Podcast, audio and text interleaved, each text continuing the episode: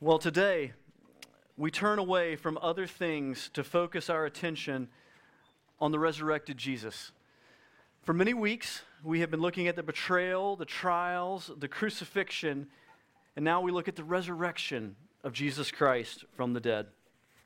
Excuse me.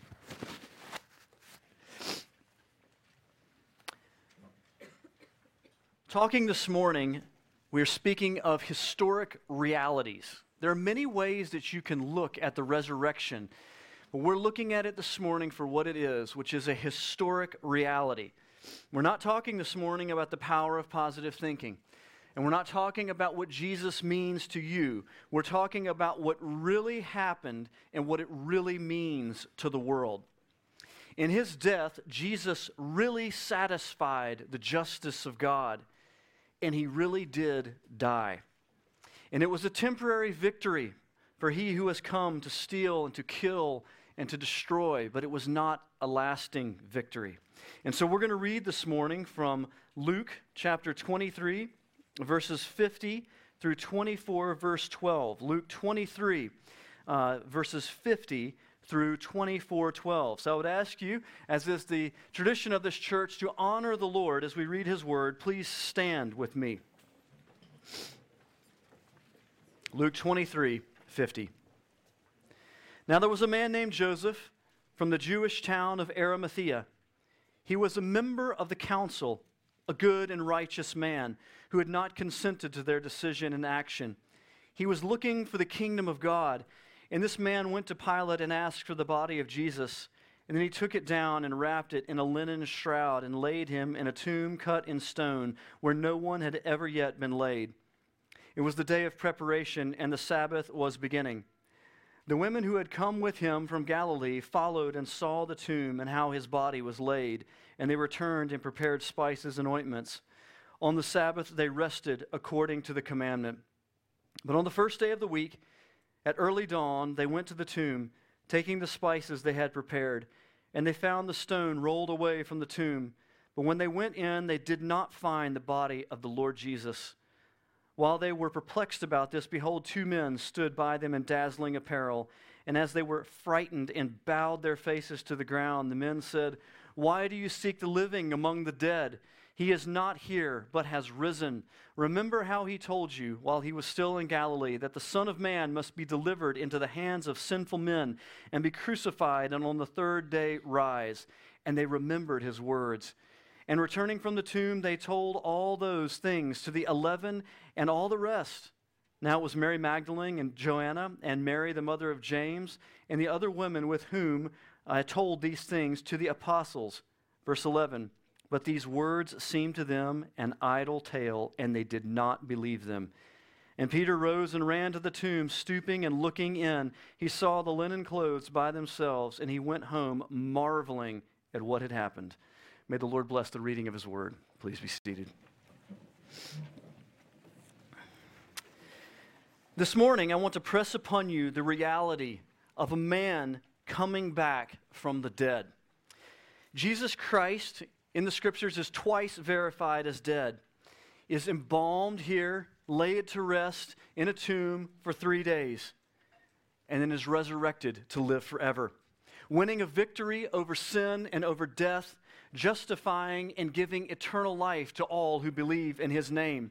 Paul camps out on this in First Corinthians chapters fifteen, verses twelve through twenty, and spends a long time in a logic chain that is very important for us to recognize as we think about the resurrection of Jesus from the dead. Paul says this, if Christ is not raised, then there is no general resurrection. There is no resurrection for anyone else if Jesus himself was not raised. There is no eternal life if Jesus himself does not have eternal life. If Christ is not raised, then our faith has no real object. Our preaching, my preaching, what I'm saying to you this morning, if Jesus Christ is not raised from the dead, is foolishness. I am wasting your time. We're all wasting our time here this morning if Jesus has not actually risen from the dead. That we, that I, am a, as a minister, am actually misrepresenting God if Jesus has not raised from the dead. If Christ is not raised, then we are still in our sins. if Christ is not raised, all those that have died before in faith have actually perished and are not in heaven if Jesus has not been raised. Because if he has not been raised, then there is no power over death. And Paul says this in First Corinthians fifteen nineteen. If in Christ we have hope in this life only, we are of all people most to be pitied. If Jesus is not raised from the dead and there is no eternal reality of life in Christ, then Christianity has no actual reality to it. It's only a distraction or a, a lovely fiction, if you will, that helps us in this life only. And there are many people that view Christianity as something that's only for this life. They never talk about eternal life because it's not something that they're considering. But biblical Christianity is about eternal life. It's not a coping mechanism for this life. And so I declare to you today, as Paul declared thousands of years ago, and as many millions of Christians have declared over two thousand years, that Jesus Christ did in fact raise from the dead. And that Christianity is a living and true reality. That Jesus appeared to many witnesses. I hope that as you come this morning that you will come back next week, because we're actually going to be talking about the resurrection for the next three weeks. Because there's lots in the Bible about the resurrection of Jesus and his appearance to many after he comes out from the grave. And then there's his ascension to heaven, and he is now seated at the right hand of God the Father in glory. Our advocate, our merciful high priest, he is our resurrection and life, and he has sent his Holy Spirit to reside in our hearts and be with us today. And so in discussing these things, I want to, to take a step back to something that I feel like is really important, a little historical trip that is will help us, I believe, in what we're looking at this morning, because many people have heard these things over and over. And they've somehow become old to them, and they've become callous to them. But almost one hundred years ago, in nineteen twenty-three, J. Gresham Machen published a groundbreaking book called Christianity and Liberalism. Ever since its publication, it has never gone out of print, because its message is so radically important. At the time, Machen was the professor of New Testament Greek Uh, at Princeton Divinity School, and there was a controversy raging in the twenties. The controversy was modernism versus fundamentalism. The modernists were those that said that the supernatural cannot exist because it defies regular and mathematically predictable actions of science. We cannot have supernatural things. And by the way, if you haven't been in this church before, supernatural is what it exactly means, outside of the natural order of things. And you're going to see quickly that if, you, if you're putting the, the blocks together here, Christianity is completely supernatural. It is something that is God outside the natural workings of things acting upon the world. And so there's a problem with the modernist. The modernist sees that we cannot, or chooses to see, or believes that we cannot have anything supernatural. But the Bible is a supernatural book from beginning to end. And all four of the Gospels that speak about Jesus' life clearly and continuously portray him as a supernatural person, something that he is constantly doing things that cannot be explained any other way than the outside action of God upon the world, most specifically and especially the resurrection of Jesus from the dead. There, even in this modern day, with all of the medical wonders that we have, once a person is declared dead, nothing and no one can bring them back to life.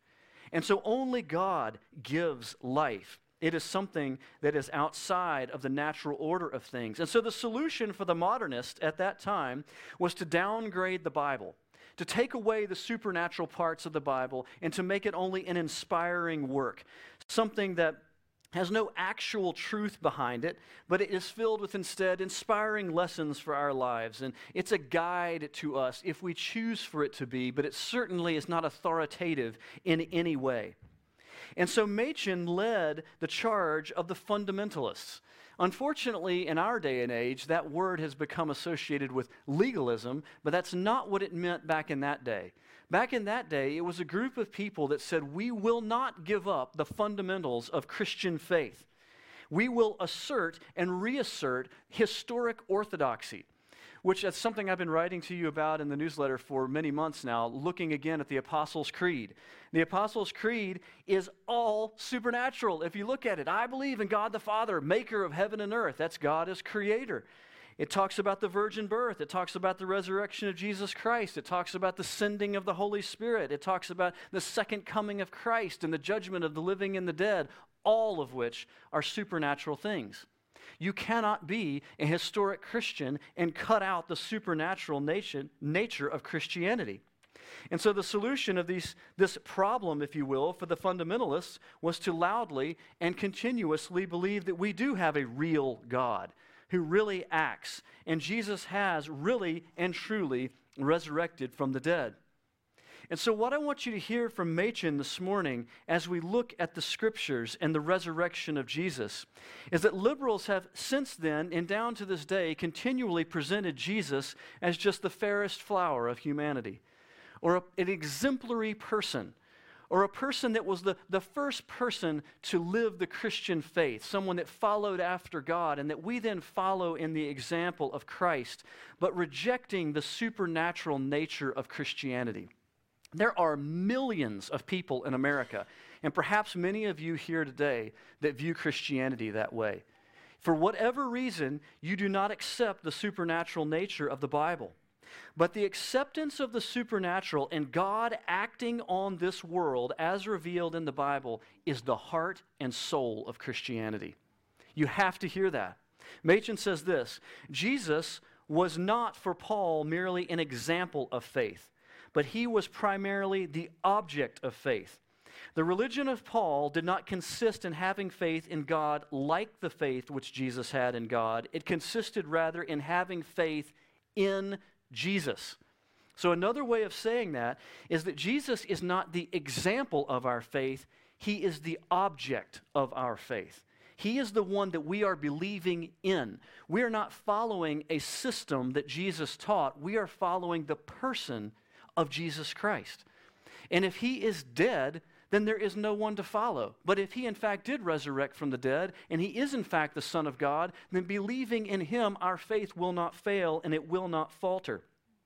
And so Machen's ultimate argument was this, and it's the same argument that I am putting forward to you this morning, that if you reject the supernatural nature of the Bible by winking at it or mythologizing it or making it therapeutic or whatever you do to avoid its reality, then you are not a Christian.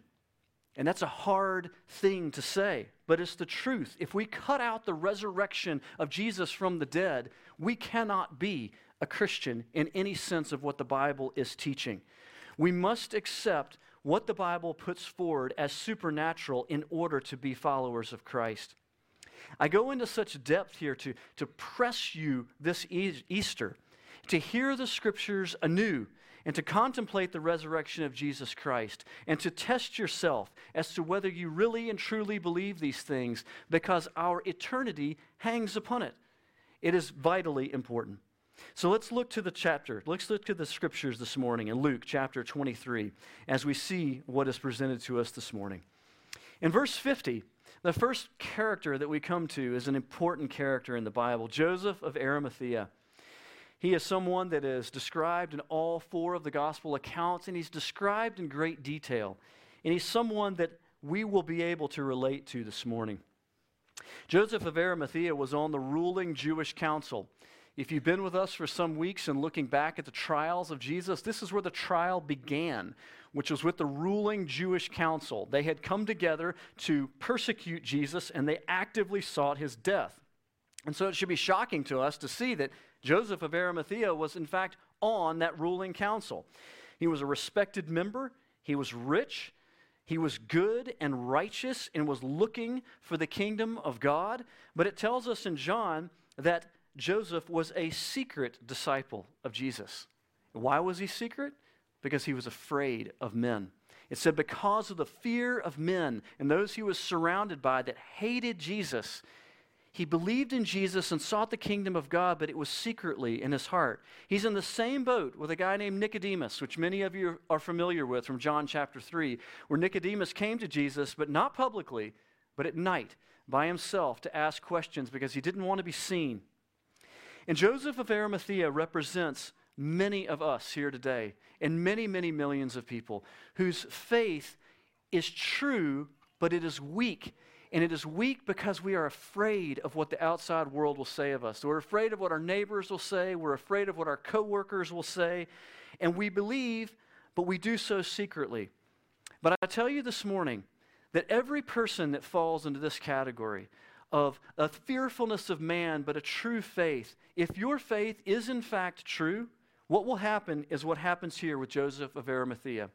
That at some point, God's Spirit will come upon you and you will be strengthened to break out of that secrecy and to break into the public and be unashamed of Jesus Christ. And the timing is different with every single person, but that's what happens here with Joseph and with Nicodemus. So Joseph, when all others shrink back and all others fade away, he is strengthened by God's Spirit to find his courage in the moment that it is needed. And it tells us that he did not consent to the death of Jesus on this council, which would have been a difficult thing. We've read about the ruckus of what this council was, and for someone to say, no, I disagree with this, took courage. And at the moment when everyone else had faded away, he goes to Pilate and associates himself with Jesus, even in his death. When everything seems to have been lost, he asks for Jesus' body and shows loyalty and love for Christ in his death. And so Nicodemus and Joseph, Nicodemus is not recorded here in Luke, but he is elsewhere in the Gospels, that these two Jewish leaders in their high position take the body of Jesus, and because of love and because of honor, because in any real sense of, of what they thought Jesus might be doing, they thought it was over at that point, but because of a real and earnest love for Jesus and a desire to honor him, they come and they take his body and they embalm it with myrrh and aloes and wrap him in linen. And that tells us that Joseph laid Jesus in his own garden tomb, and they roll a stone in front of it, and they go away from the tomb, assuming that all that had happened before, that that chapter was closed, and they go out with Jesus dead. Verse fifty-four tells us that all this happens at the end of the day of preparation, which is the next to last day of the week, which would be Friday in our days of the week. But Saturday, being the last day of the week, being the Sabbath day, the day of rest, it tells us in verse fifty-six that they did, the, the followers of Christ, continuing in the laws of the Lord, rested on the last day or the Sabbath day. But the Jews who hated Jesus did not rest on that day. Matthew chapter twenty-seven tells us that on that day they did this. In verses sixty-two through sixty-six, the next day, that is, after the day of preparation, the chief priests and the Pharisees gathered before Pilate and said, "Sir, we remember how that impostor said that while he was still alive, after three days I will rise. Therefore the tomb to be made secure until the third day, lest his disciples go and steal him away and tell the people he has risen from the dead, and the last fraud will be worse than the first." And Pilate said to them, "You have a guard of soldiers, go make it as secure as you can." So they went and made the tomb secure by sealing the stone and setting a guard.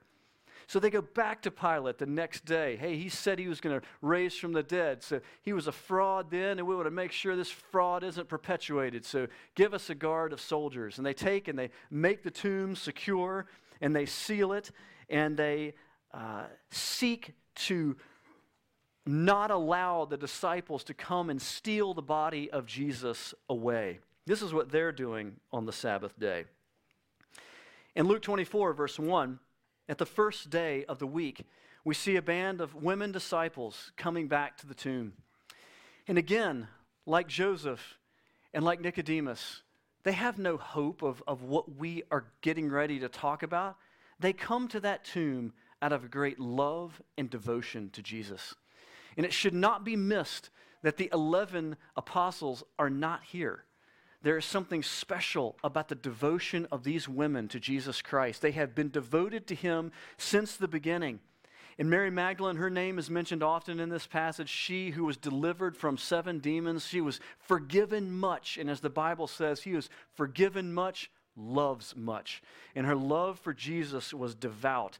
and they were going to go and honor the death of Jesus by visiting his tomb as soon as they could the very next day after the Sabbath. And so they arrive at the tomb, but something has happened in the midst, early in the morning. Matthew chapter twenty-eight tells us there was a great earthquake and an angel that descends from heaven like looking like lightning and terrifies these soldiers, these Roman soldiers, until they fall down on the ground like dead men and then eventually flee the scene. And the angel rolls the stone back, and about that time, Mary Magdalene and the other women arrive at the tomb. And they see that the stone is rolled away and that the tomb is open. And they go into the tomb and they find no body there, except they find two angels. And they address them. I'll read those words in just a moment, but I cannot help but think, when we look at this, back to the very beginning of the Gospel of Luke, and another faithful woman in Mary, Mary the mother of Jesus, who is visited by the angel Gabriel. Angels at the beginning with faithful women, and angels at the end with faithful women. And so these women could have heard, you know they would have heard from Mary uh, about her being visited. And here they are at the opposite end of the life and ministry of Jesus, also being visited by angels, explaining to them God's actions and purposes. And so in verse five, the second part of verse five, the angel says this, "Why do you seek the living among the dead? He is not here, but has risen. Remember how he told you while he was still in Galilee that the Son of Man must be delivered into the hands of sinful men and be crucified, and on the third day rise." And they remembered his words. And they remembered his words. Why do you seek the living among the dead? He has risen. We have heard these words over and over throughout our lives if you were raised in the church, but you cannot take them for granted. We have all been to funerals, and these women had been too. They actually says in the other Gospels that they stood and they watched. They saw what Joseph and what Nicodemus were doing. They watched the funeral, if you will, the embalming, and here they come back, and the, the, the tomb is empty. It's like going to someone's gravesite, and the grave is dug up, and there's an empty hole in the ground. And you say, what is happening? What is going on here? This is not something that is normal. And they're told by an angel that he has risen from the dead, and they then remember words that he had said, that he was going to do this, and they couldn't comprehend them before, but they're beginning to come together. And in great joy, they run back to tell the other apostles. But verse eleven is sobering. They come back, these women who have been with them, who they know are faithful, who they trust and have been with them throughout the ministry of Jesus, run back and tell them this good news of what they have seen. And it says in verse eleven, but these words seemed to them an idle tale, and they did not believe them. Those are sobering words. The, the Gospel of John is clear. It is written all about that you might believe that Jesus is the Christ, the Son of God. And they did not believe the words that the women said. Here it's recorded in verse twelve that Peter runs to the tomb, and elsewhere that John also joined him in going to the tomb. But Peter still does not believe. It says he marvels, but he is unclear as to what is happening here. And in some way, his devotion is not the same as the women. And so I take us back to where we started at the beginning of the sermon this morning, which is, what will you believe about the resurrection of Jesus Christ from the dead? I want to read from you from the very first verses of the Gospel of Luke. We're now at almost the very end of the Gospel of Luke. But at the beginning of the Gospel of Luke, this is what Luke writes to every person that reads this Gospel and hears these words. Inasmuch as many have undertaken to compile a narrative of things that have been accomplished among us, just as those who from the beginning were eyewitnesses and ministers of the word have delivered them to us, it seemed good to me also, having followed all things closely some time past, to write an orderly account for you, most excellent Theophilus, that you may have certainty concerning the things that you have been taught. I want you to hear that Luke wrote these things down so that every person reading it, which includes all of us here today, might have an eyewitness account, a clearly written account, that they might have confidence and certainty that what we are reading is a real and actual account of what happened, that we might believe. But you need to understand that Luke's witness to us is similar to the witness of these faithful women to these apostles. When the account comes to us, we will either believe or we will not believe. It will either come to us as an idle tale, something that some foolish person is making up, something for children, something for simpletons, or something that we believe. And so will you believe this morning on Easter Sunday morning? Or will you be counted with those that we have already read about this morning, that whose hearts were hard? In Matthew twenty-eight eleven, it talks about what happens to these fleeing guards. And the guards fled back to these Jewish leaders that had sent them to guard this tomb, and they say, what happened? And the hardness of these people's hearts, if you remember what happens, they, they break out the money bag again and say, let's, let's, here, let's pay you off. However much we need to pay you off so that you will go out and lie about this. These are the same people, let me remind you, that said just one chapter before, as they ridiculed Jesus on the cross, let him come down from the cross. If he comes down, we will what? We will believe in him. And here he is alive from the dead, and they will not believe in him.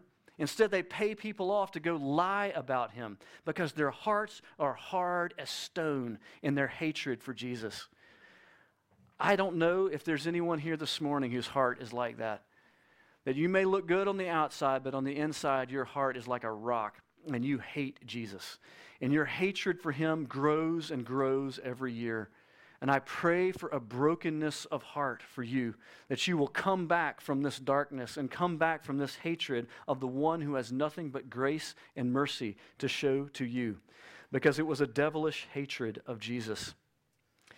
And so we are in the same boat as has always been. Will we believe these things? We will, will we take them truly to heart, even though we have not seen Jesus and we have not touched his hands and we have not heard his voice? Will we believe the account of Scripture? In this Easter, I pray that Jesus will give you the faith to believe in the reality of a supernatural resurrection, and that you will have the courage to act on what you believe. Let's pray together. Lord Jesus, I thank you for this time. I thank you for this morning. I thank you for the joy of looking at the empty tomb of Jesus. But I pray that we will learn from the struggles that we have had in our own country and in other places, and many that say we cannot believe these things because they cannot be scientifically proven out, and they have no place for the soul, and they have no place for the God of the Bible. And I pray that we would not be counted with those people, but that we would see that their explanation of the soul and of humanity, a soulless humanity, does not explain the wholeness of the human condition. We know that our hearts tell us that we have a soul, that there's something more to us than just physics and anatomy, that there is a soul in our hearts. And our hearts long to know God. And we long to be forgiven of our sins and freed from the guilt that is so heavily upon us. And I pray this morning that we would believe in Christ Jesus, and that we would confess our sins to him, and that we would live our lives in courage for Jesus. Lord God, help us this morning. Bring to yourself those that do not know you, and those that are quiet or secret for the fear of man, that they would stand up boldly to follow Christ, that we might be counted with the risen Jesus. In Christ's name we pray. Amen.